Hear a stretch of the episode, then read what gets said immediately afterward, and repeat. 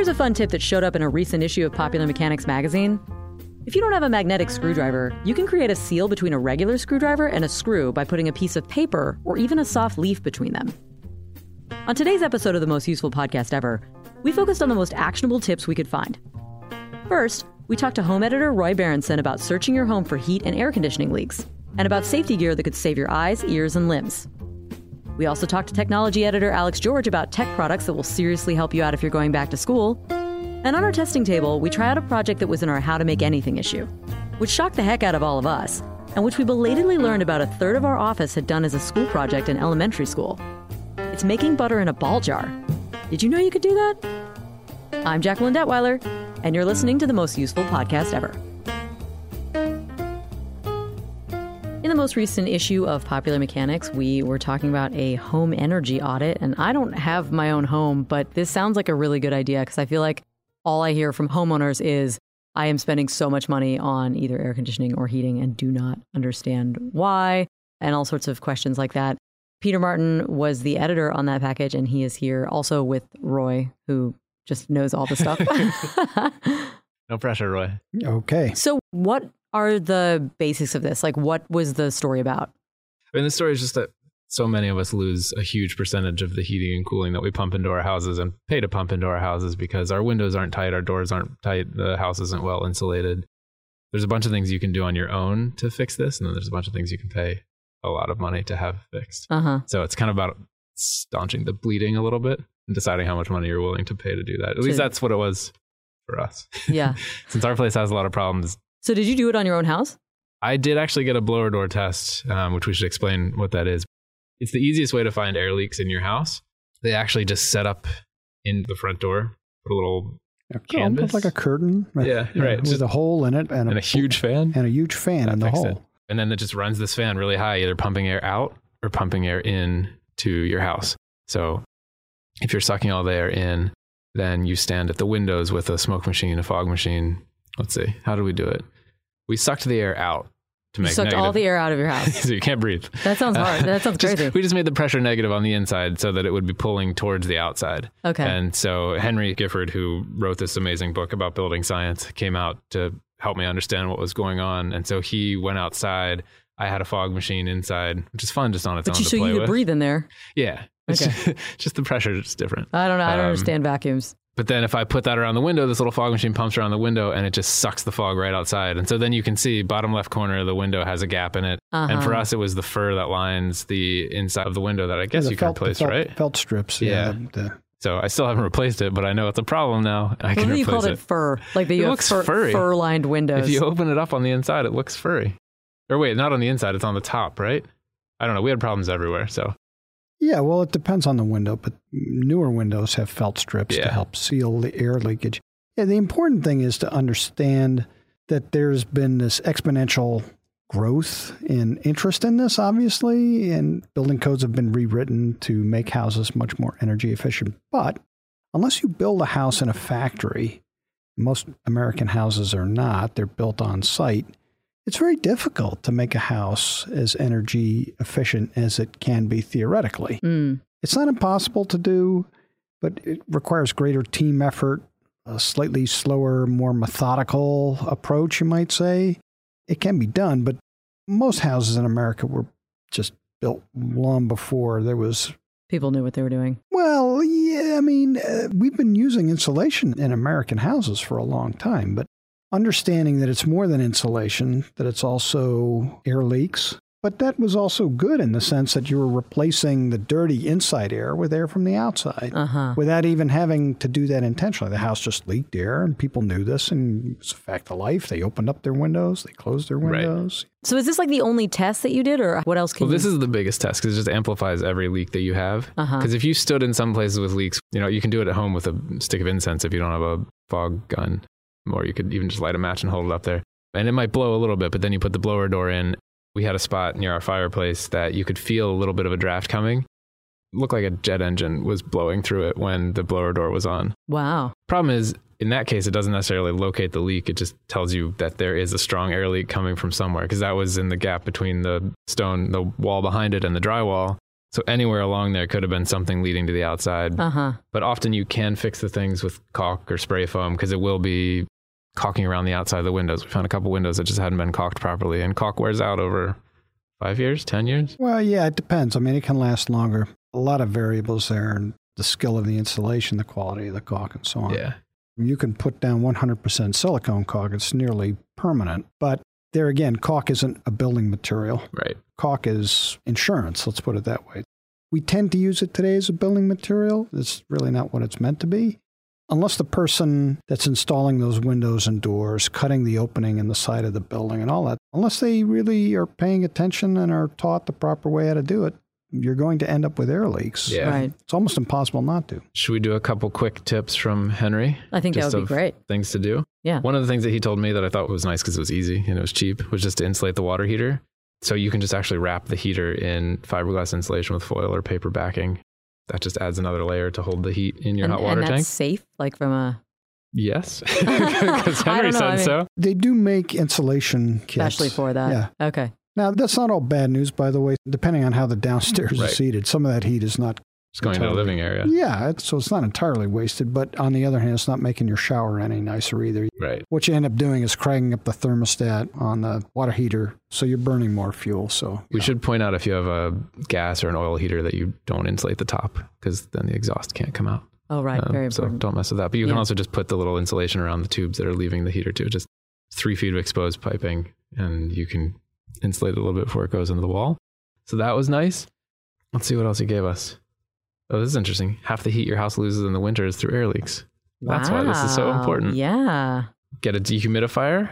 The more efficient our houses get, and it depends how old your house is. Like mine, it's probably not very efficient at all. But if you have a newer house, the air conditioner doesn't run as often in the summer, and air conditioning is dehumidifying your house as it runs. It just replaces the air with less humid air.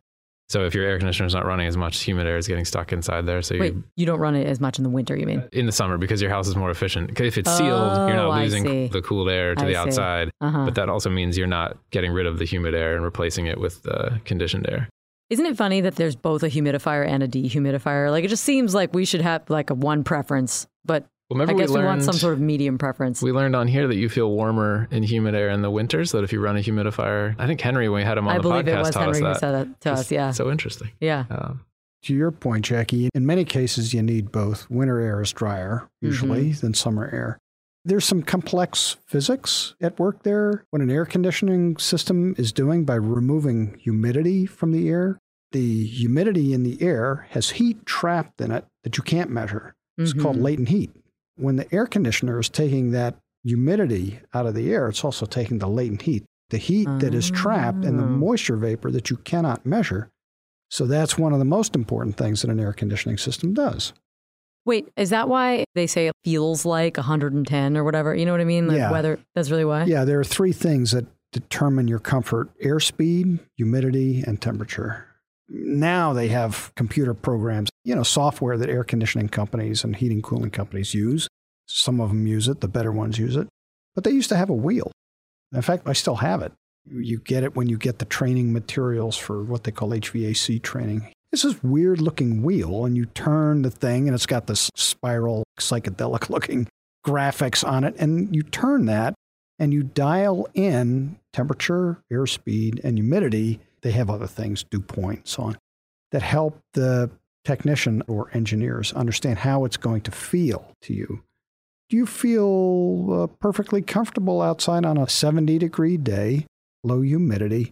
Well, if you double the amount of humidity on that 70 degree day, suddenly it feels kind of damp and unpleasant, and you're soggy and very warm. The sweat that you're producing is not evaporating to the atmosphere. The same thing goes inside the house.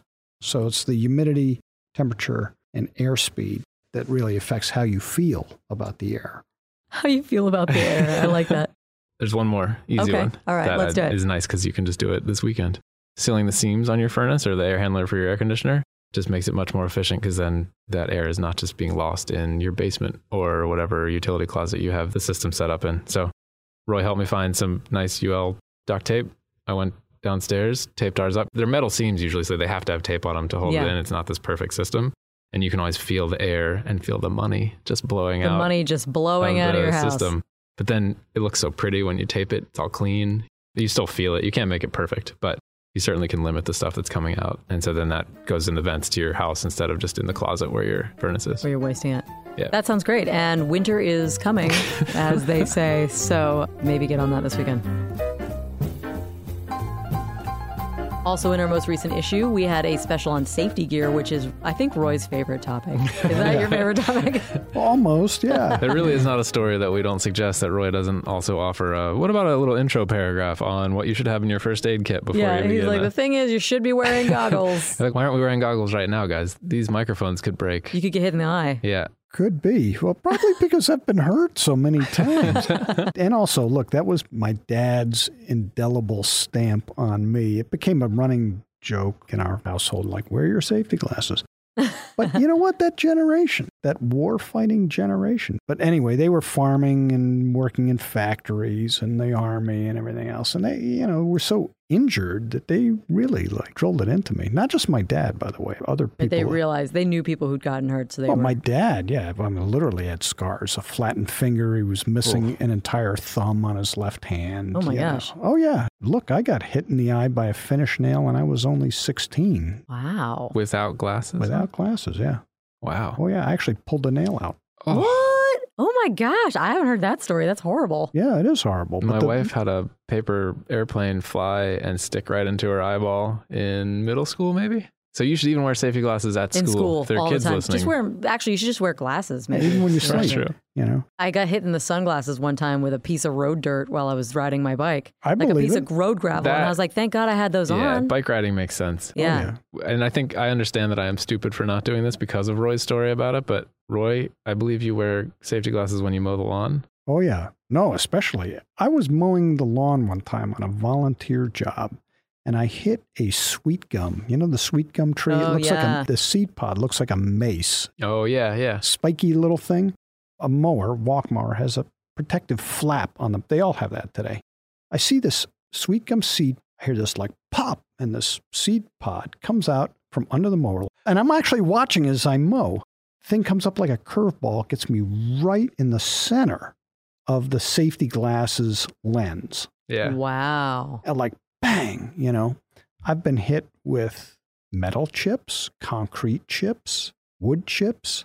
Yeah, it's amazing. So Roy survived all these things. Yes. Yeah, fortunately. We put together a spread in the magazine about how to be safe in the yard and on the work site. And we can't go through all of them, but we should pick a few favorites. Well, let's Um, pick some goggles first of all. Yeah, since those are the most important. I mean, If you're going to choose one piece of safety gear, you know, put on safety glasses.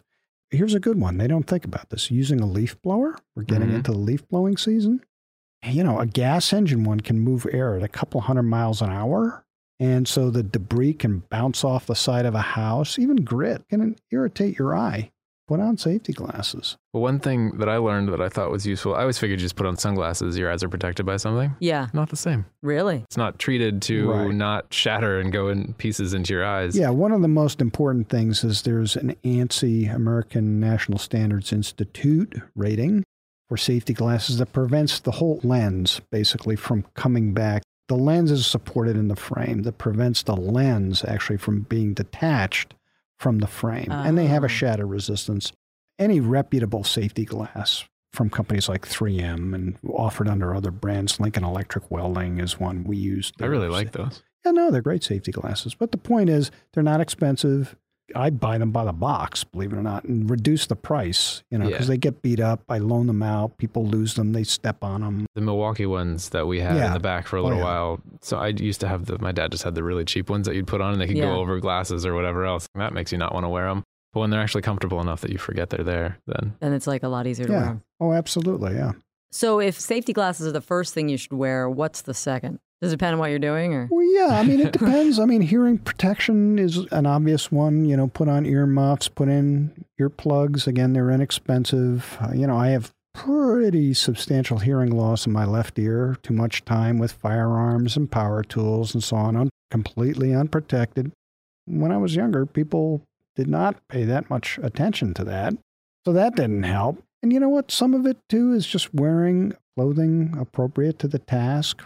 Work shirts are work shirts for a reason. They protect you from sun and you're crawling around on your elbows and knees. Are the stuff like fabrics that. stronger or something? What's Yeah, the fabrics are stronger. Uh, certainly, something like you know we mentioned some brands in your Carhartt is famous for its brown duck, you know, cotton brown duck, which is like a canvas. Very, very cut resistant, abrasion resistant materials. But even cotton twill, for example, heavier cotton twill work shirts. You can wash them every time you wear them. They come back filthy. Obviously, I will say you know. work pants, official work pants, I find so uncomfortable. They just need to be broken in so much. They're yeah, so they stiff. do. They do. Yeah. It takes a little while before they don't feel terrible, and that makes me not want to wear them. Right. you got to pick your battles. You know, when you're crawling around, like I have a crawl space that I have to crawl through sometimes. You know, I will put on knee pads and stuff to go in there, but I do put on heavier something just to protect me. There's nails sticking out all over the place, and it's awful. Since you mentioned knee pads, I don't know if they're the top priority for safety gear. Unless you're skateboarding on a half pipe. it's true. But they're so great. And the good ones are worth the extra 20 bucks compared to the bad ones. I bought the Home Depot special for a backyard stone project and I was dying. The straps cut into your legs, there's not a lot of padding in there and they fall off. And then we had these rigid knee pads that we had in for this story and I put them on and they just felt so good. Ooh. Yeah, those are like something that looks like a, a hockey player would wear. I mean, but And they're only 40 bucks versus 15 I paid for the others. Yeah. Absolutely worth it. Yeah, if you're going to spend some time on your knees doing stuff, your knees are so easily irritated. When my grandfather was a carpenter, it actually wore him out. It was a severe injury. He was Wow. worn out.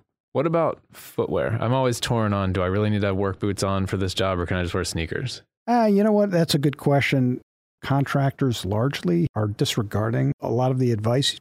I know some very good contractors. They wear shorts and sneakers and a t shirt, and that's it. They wear safety glasses. They don't wear safety glasses. I get it. That's what they're comfortable in. They're in and out of their truck. Also, they have laborers and some people doing some of the hardest work. I, I'm just, I'm old school. I wish the listeners out there could look in on this conversation and see this, like, this, this old guy, you know, lecturing. I broke a toe one time with dropping a sheet of plywood on it. Mm. Today, you have a choice of a steel toe or what they call a structured toe, which is like just an impact resistant plastic, even aluminum. So, had I been wearing a more modern pair of structured toe work boots, it could have prevented the injury. I wear high ankle work boots because Mhm. I've been hitting the ankle. And a broken ankle is not fun. No, Right. a broken ankle is pretty serious. Yeah, that's you pretty- know. Anytime I do anything with a chainsaw, for example, I put on logger boots. I don't even wear my work boots. I I'd put want on like a suit of armor if I was going to use a Yeah. chainsaw. I think I just don't know how to use a chainsaw, but I'd be out there like clanking around. yeah, chainsaws are a special case. I mean, there you really do have to pay close attention. No sneakers with chainsaw use. I saw a lumberjack lumberjill competition this past weekend at the Goshen Fair in Connecticut. Oh, yeah, that's a cool fair. They did not have safety glasses on for the competition when they just use an axe to chop Yeah. the notch. I was shocked at that because I figured these guys are pros. They put their chaps on. The announcer made a huge point of saying you know, they're getting out these chainsaws. They're going to put these chaps on. But then for one of the events, I don't remember what it's called, but when they just have the little segment of a trunk and they try to cut it in half Yeah. faster, and there's chips flying everywhere, and these guys were no glasses. And Roy really had rubbed off on me because I was You worried were like, for now listen, Roy Berendsohn would tell you. Stop here- this event. Yeah, here, here, Halt this right now. Yeah, Someone halt. could get hurt. You can put your eye out. Here's the problem with eyewear. And actually, interestingly enough, I have been hit in the face swinging an axe, not by the axe, of course, although I may look I like think, I think we'd know. uh, by, by, by wood chips. They will fly back. I've never been hit in the eye, but I have been hit. What happens, especially in those super aerobic exercise, and the glasses tend to fog up, Mm. you know, uh, which is a Uh-huh. problem. I mean, I'll admit it. There are anti fog sprays and wipes and all this stuff, but it's pretty hard under some circumstances, depending on the humidity in the air. Remember, humidity, temperature, airspeed um, for your glasses, your glasses will fog up. They're swinging that axe right between their feet. Right. They've got to see. You just can't have it, you know. So Maybe yeah, they're so professional that they know which way the chips That's are going to probably fly. it. Yeah, As Yeah, the I would- I would- may uh, fall. yeah. What is that? which way the chips will fall. The- I don't even know what the phrase means, but I know it's a phrase. but it's funny now. Well, cool. Well, if you guys do anything this weekend around your house, make sure you put on eyewear. I thought you were going to say you'd come help. Like, absolutely. uh, no, yeah, No, no. but I just be meant our. I meant our listeners. Be safe. Roy is watching with both eyes. and safety glasses.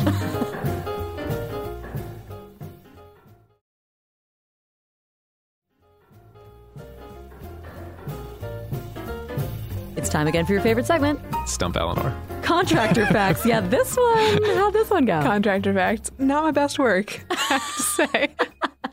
So we assign these to Eleanor, and she usually just runs with it and does a very good job. Today And I, I walked, crawled, or fell down. with fell it. down on the job. I, I, like would that we're say. setting expectations. If you were if you were a even get in. contractor and you fell down on the job, you could probably get workers' comp. it's true. Well, they all have insurance. Well, the licensed ones have very high insurance.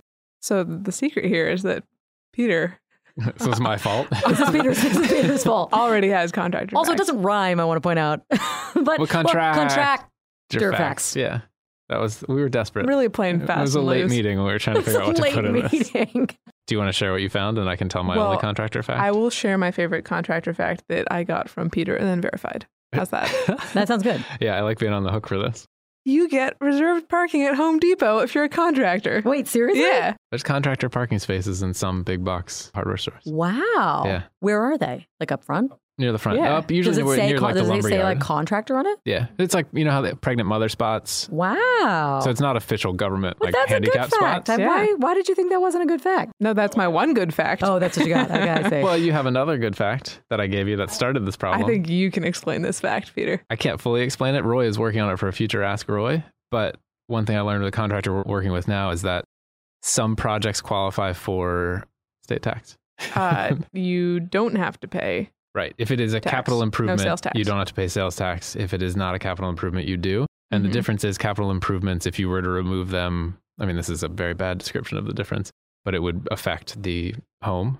Like, like so the home's value or something? Like the structural integrity. Yeah, and you Oh. would you couldn't just go in and live in that place. So if you installed a deck and then you took it away, that is a capital improvement because you're improving something. If you took it away, it's changing the like structure of the home a little oh, bit. I see. and so for us, the issue was we got new hardwood floors put in, and the guy added sales tax to it.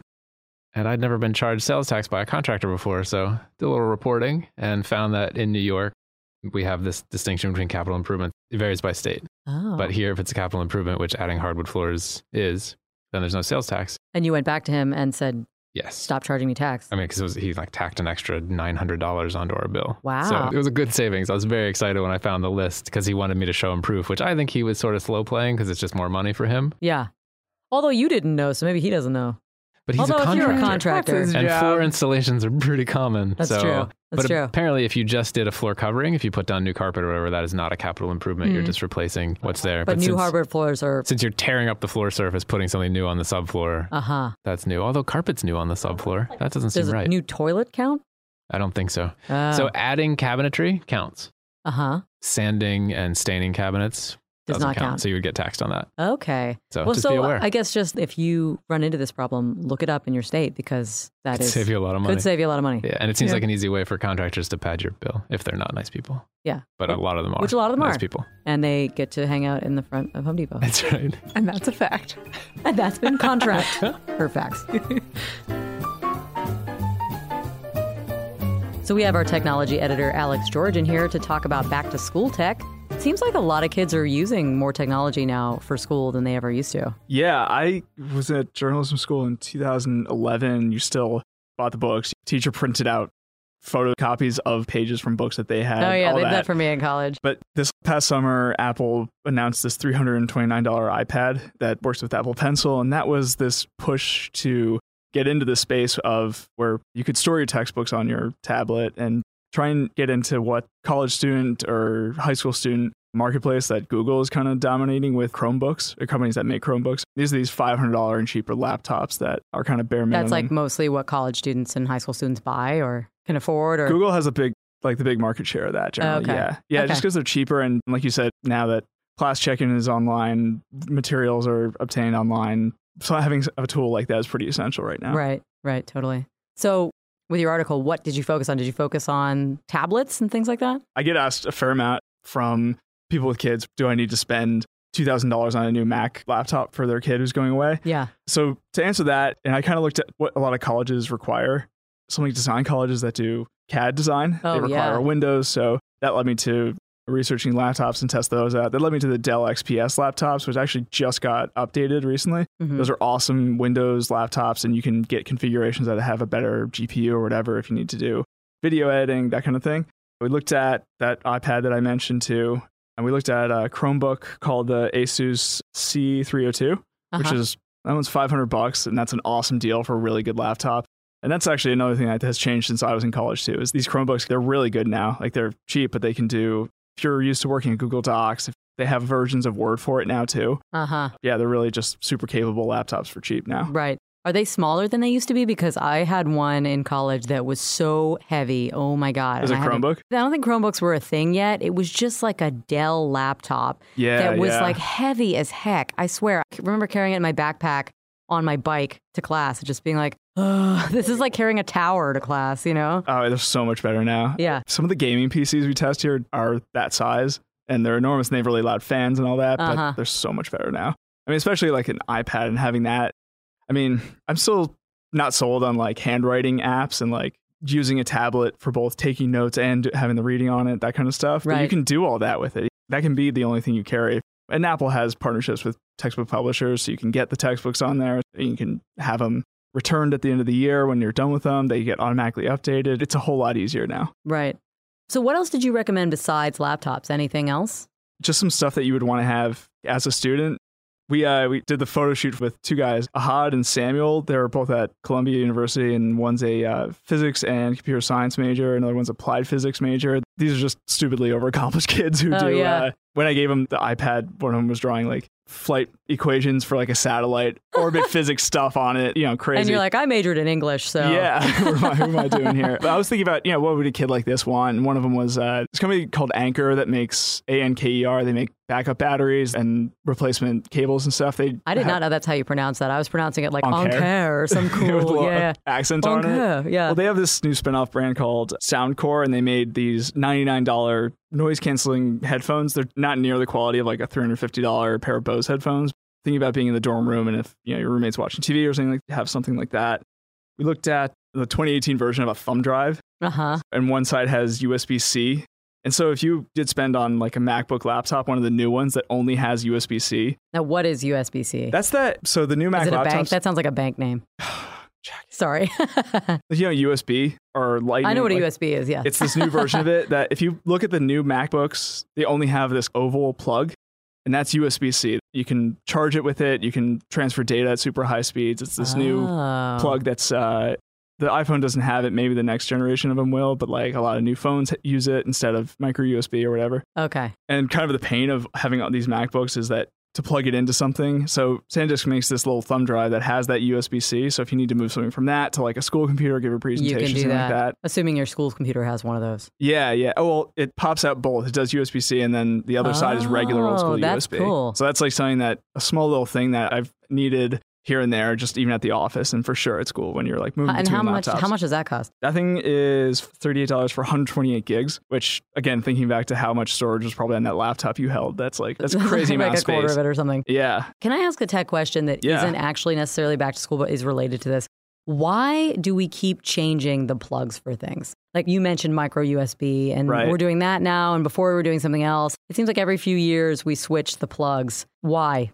Why? God, you remember in the mid 2000s when every phone had a different one? yeah, Like all those exactly. And it was like I felt like you had to have like twenty cords if your friends wanted to charge anything. Yeah, and Yeah. you had to bring your own. Yeah. Well, also the batteries lasted like a month. Remember that? That Yeah, was, I do remember that. school. Yeah. So they keep on changing because the advantages of USB C is that it's a little more complicated in this because there's stuff that going on underneath that you don't see, but more comes down to contact points. When you plug something in, how many parts of it are touching each other, and that means how much information, how fast it can go between one thing to the other. So USB C has, you know, say the male goes into the female plug.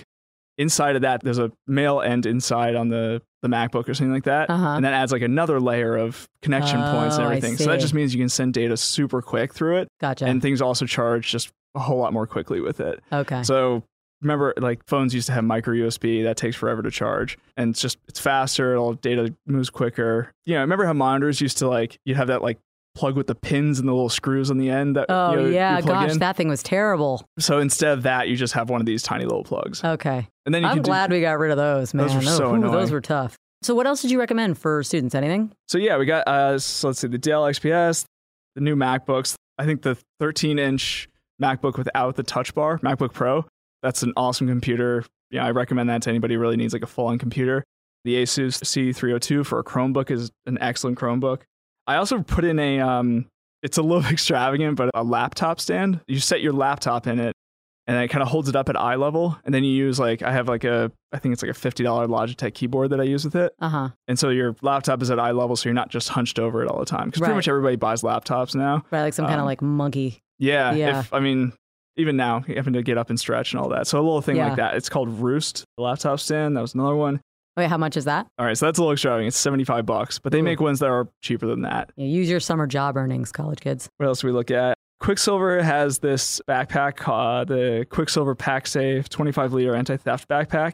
Got these really big chunky zippers on it, and you can pull the zippers together into this little built-in um, combo locking thing. So Oh, if like you're worried about leaving it in the library or, or your computer's in there, or something like that, it's good for that. right. Um, Although somebody could just steal the whole thing, presumably. yeah, and just knife it up, I guess. But it also has like a coating on it that makes it hard to cut into. Okay, so hopefully deterrent from that kind of stealing as well. Yeah, for Okay. sure. And also just so stuff doesn't fall out of it too. And also I looked at this thing called the Rocketbook Everlast. So what that is, it's a newer version. They company first came out with these notebooks that you would write on and put in the microwave and that would clear them. This was a couple of years ago. It was like a weird Kickstarter campaign. So they have a new version which is you write with these markers that are made for like a whiteboard basically. Not Yeah. markers, but like pens. And you take a microfiber cloth and like wipe it down whenever you're done. So you only need like Ah. five pages in it. Huh. And you can like take a picture of it. I to scan actually it. could use that here because I go through so many notebooks. The notes I take are so stupid. So I actually just got off the phone doing an interview for the magazine. I won't say who, but it was for our new stunts column.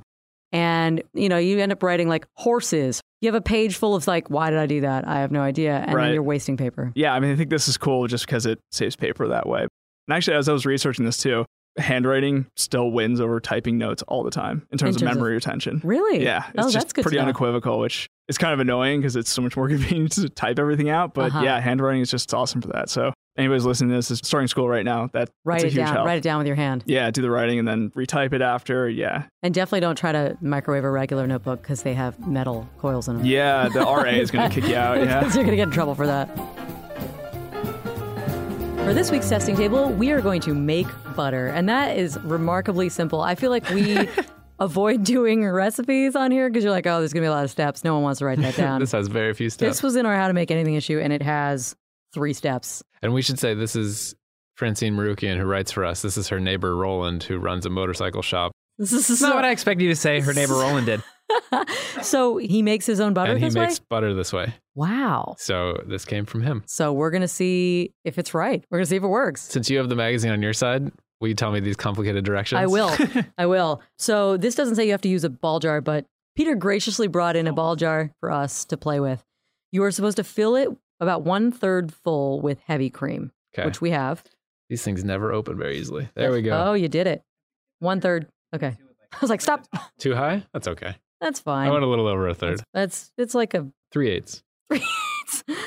now next. Step two is shake for at least ten minutes. Oh, so this is gonna be a ten minute segment. Well, I this mean, will we, this we will can, be a ten minute we can- experience we'll for cut, us. Yeah, it'll We'll ten minute it. experience for us, and we can cut it out. Okay, let's see if you can hear ready? the shaking. Okay, So got uh, hopefully the sound is going to change. We, we're going to have to pass it around because shaking something get for 10. Yeah. minutes, that's like a shake weight Say that's now. already got to be tired. yeah, really.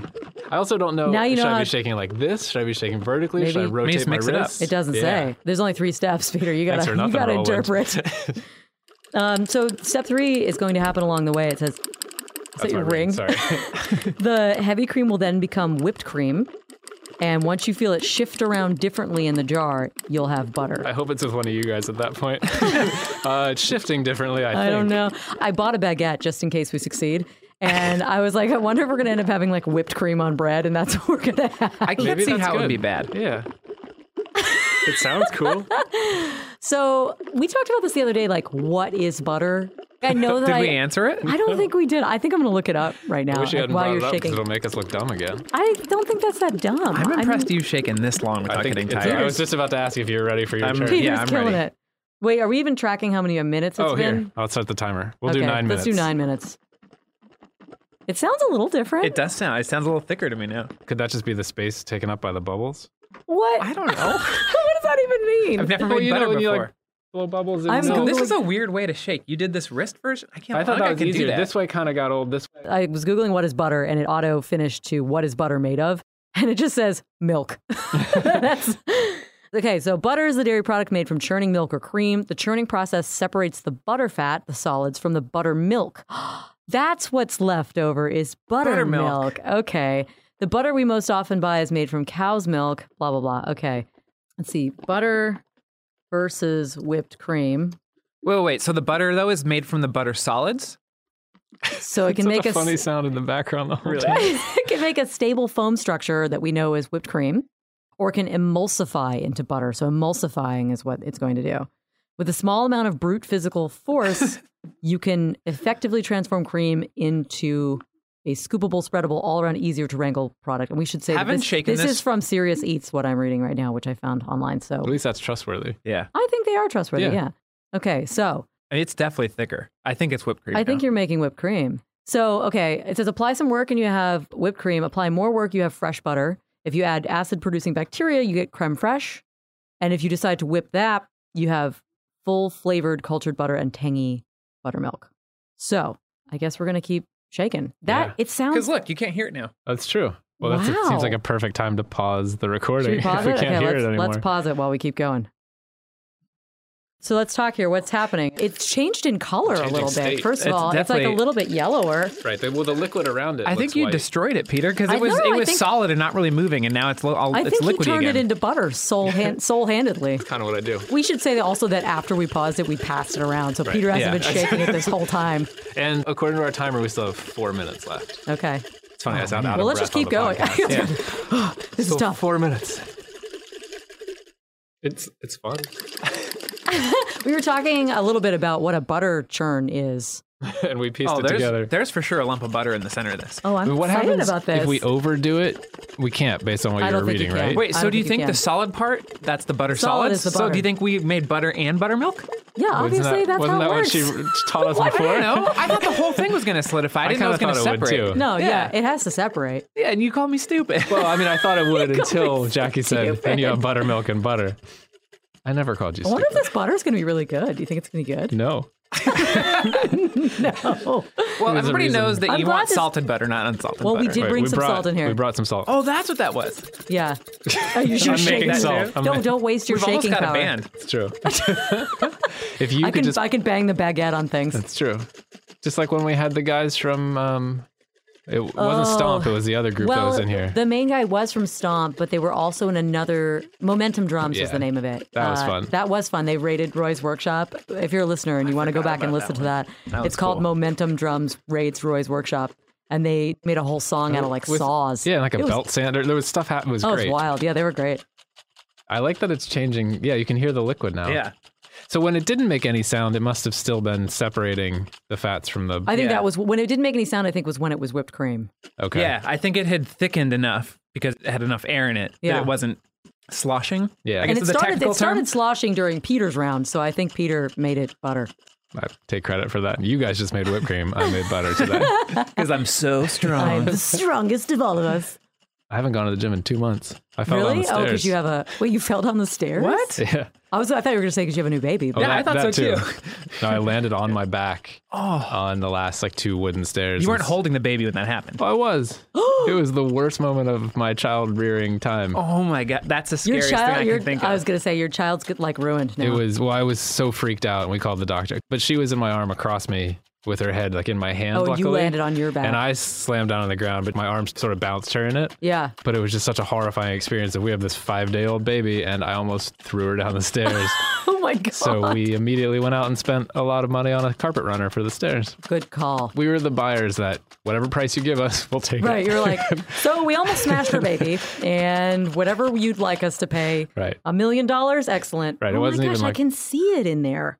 It looks delicious. It does. Well, we'll see. I guess. But the thing is, so at fancy restaurants, I like when the butter is whipped and soft. I like that too. What is this going to be like, and how could we make it that? Yeah. I think, oh, I don't know. I mean, maybe if you got some egg beaters and you had a bunch of it and you whipped it with air, like if you take the mm. solid out of here and then whip the then whip butter just the with solid part. just the solid part Yeah. with air and maybe some salt. I don't know. Are any of you guys going to try and drink the buttermilk? Absolutely not. Are think- you? All right, you should. Isn't I'll have a butter, little sip. buttermilk Some people- I- really salt? It's really sour, right? I don't really Oh, is like it? it? but I have known people who legitimately enjoyed I don't drinking know anything buttermilk. about it. Is it sour? It yeah, tastes it's different. little sour. It's, it's good in uh, recipes. I've only had buttermilk like pancake is the shaking only it in thing. recipes. yeah, I think because the acid in buttermilk Ooh, reacts 15 with the- seconds. 15 seconds? Yeah. Shake super hard. I think the acid in buttermilk reacts with the baking powder, and that's what buttermilk pancakes. That's why they're Does it fluffy. make, it makes them I think so. Yeah, Oh, because I think they bubble. It Did you know you can also make kefir pancakes?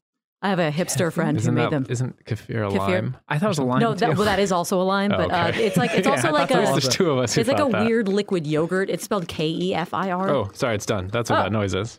Guys, All right, let's see. Here, wait. You have Kevin has a knife. all right, we're opening it. Y'all, there is butter in here. Look at that. Wow. A, I'm so glad that worked because we printed it in a magazine, and I think Well, so, and I'm we just sure put ten minutes into I'm it. sure someone tested it, but that is wild. Well, sh- we should say most of the stuff we put in the magazine works. That no, it does. Maybe don't put that in there. it's all tested. It is. This by Roland, not by us. But I'll say not by not by do it. me. Yeah, exactly. Thanks. All right, guys. So Peter has some salt. Oh yeah, there's some salt if you want to pass that around and Yeah, let's. Ooh, it's very soft. That looks like a pretty good. I think this is kind of close to whipped butter. maybe this is how they make it at restaurants. There's one There's guy in the some back. poor guy in the back. It's back. like one of the just, stations in the. just started, and they're like, "Yeah, you're the butter whipper. Good luck." Thank you. This is crazy. Uh, Also, though, can we just say this is also a crazy way to get your butter? right, right you could buy it in the It's supermarket. like 70 cents for a stick. I mean, unless you know, if you wanted to make some really nice butter, you could get cream from a like a farmer's market or Yeah. Something. Then you could maybe do it if you get really fresh cream. I would make goat milk butter Oh, or yak milk butter because you must be able to buy yak milk somewhere. y'all, it's butter. Is it good? Oh my gosh. And Oh, salt, sorry. please. Yeah. What? Is there any appliance in our house, in like the average house or kitchen, that you could use to do the shaking for you? Well, wouldn't you just use mixers? Mm-hmm. Would that work? Yeah. I think a mixer, Cuisinart, maybe. We've made whipped cream on one of those. Is a Cuisinart the thing that everybody has? The KitchenAid. We've made we've made whipped cream on yep. a KitchenAid. So I imagine if you just kept it running, it would turn it into butter. Mm. This is great. It's just gonna be me chewing. It's really good. It's good, right? I mean, what the heck? Thanks, Roland. Wow. Okay, so the way we normally end this is uh would you buy this, which obviously is not a thing, but would you do this? You know what I actually would do is It's really good. I know. It's really good. I know. so yes, I would do this, and especially while I'll do it is I get head whipping cream for stuff occasionally, and sometimes at the supermarket I can only find like the Mm. size carton that's bigger than I want. I'll just take the rest and make butter. That's a I good know. idea. exactly. Also, it's the same with if you have whole milk, you can make ricotta cheese out of it if you have leftover. What? Mm-hmm. I love ricotta. How do you do that? You put it in a saucepan, don't boil it, but just keep it right below boiling, and put in either vinegar or lemon juice. Hmm. Then turn it off, let it sit, and it'll curdle. And then you just take the curds out. Curds is ricotta. Amazing. I do that too. Mm-hmm. I would do this at a party. I think I'm going to do this at a party or a Just like- camp, like a camping trip. That's true. You know what I mean? Just That's be a great one. mm-hmm. You have to bring cream for. I don't know why you'd have to bring cream on a camping trip, but if you're like car camping or something, just be like, here, shake this. Well, you need to manufacture a situation and be like, oh no, I forgot the butter. Wait, I know what we can do. Exactly. Great moments in handiness. It's true. Which comes out next month. Well, I guess to podcast listeners comes out three months from now. It comes out Two magazine, months. magazine November. strange. November issue. Yeah. So try this. It's delicious. Really good. Mm-hmm. That's our show, y'all.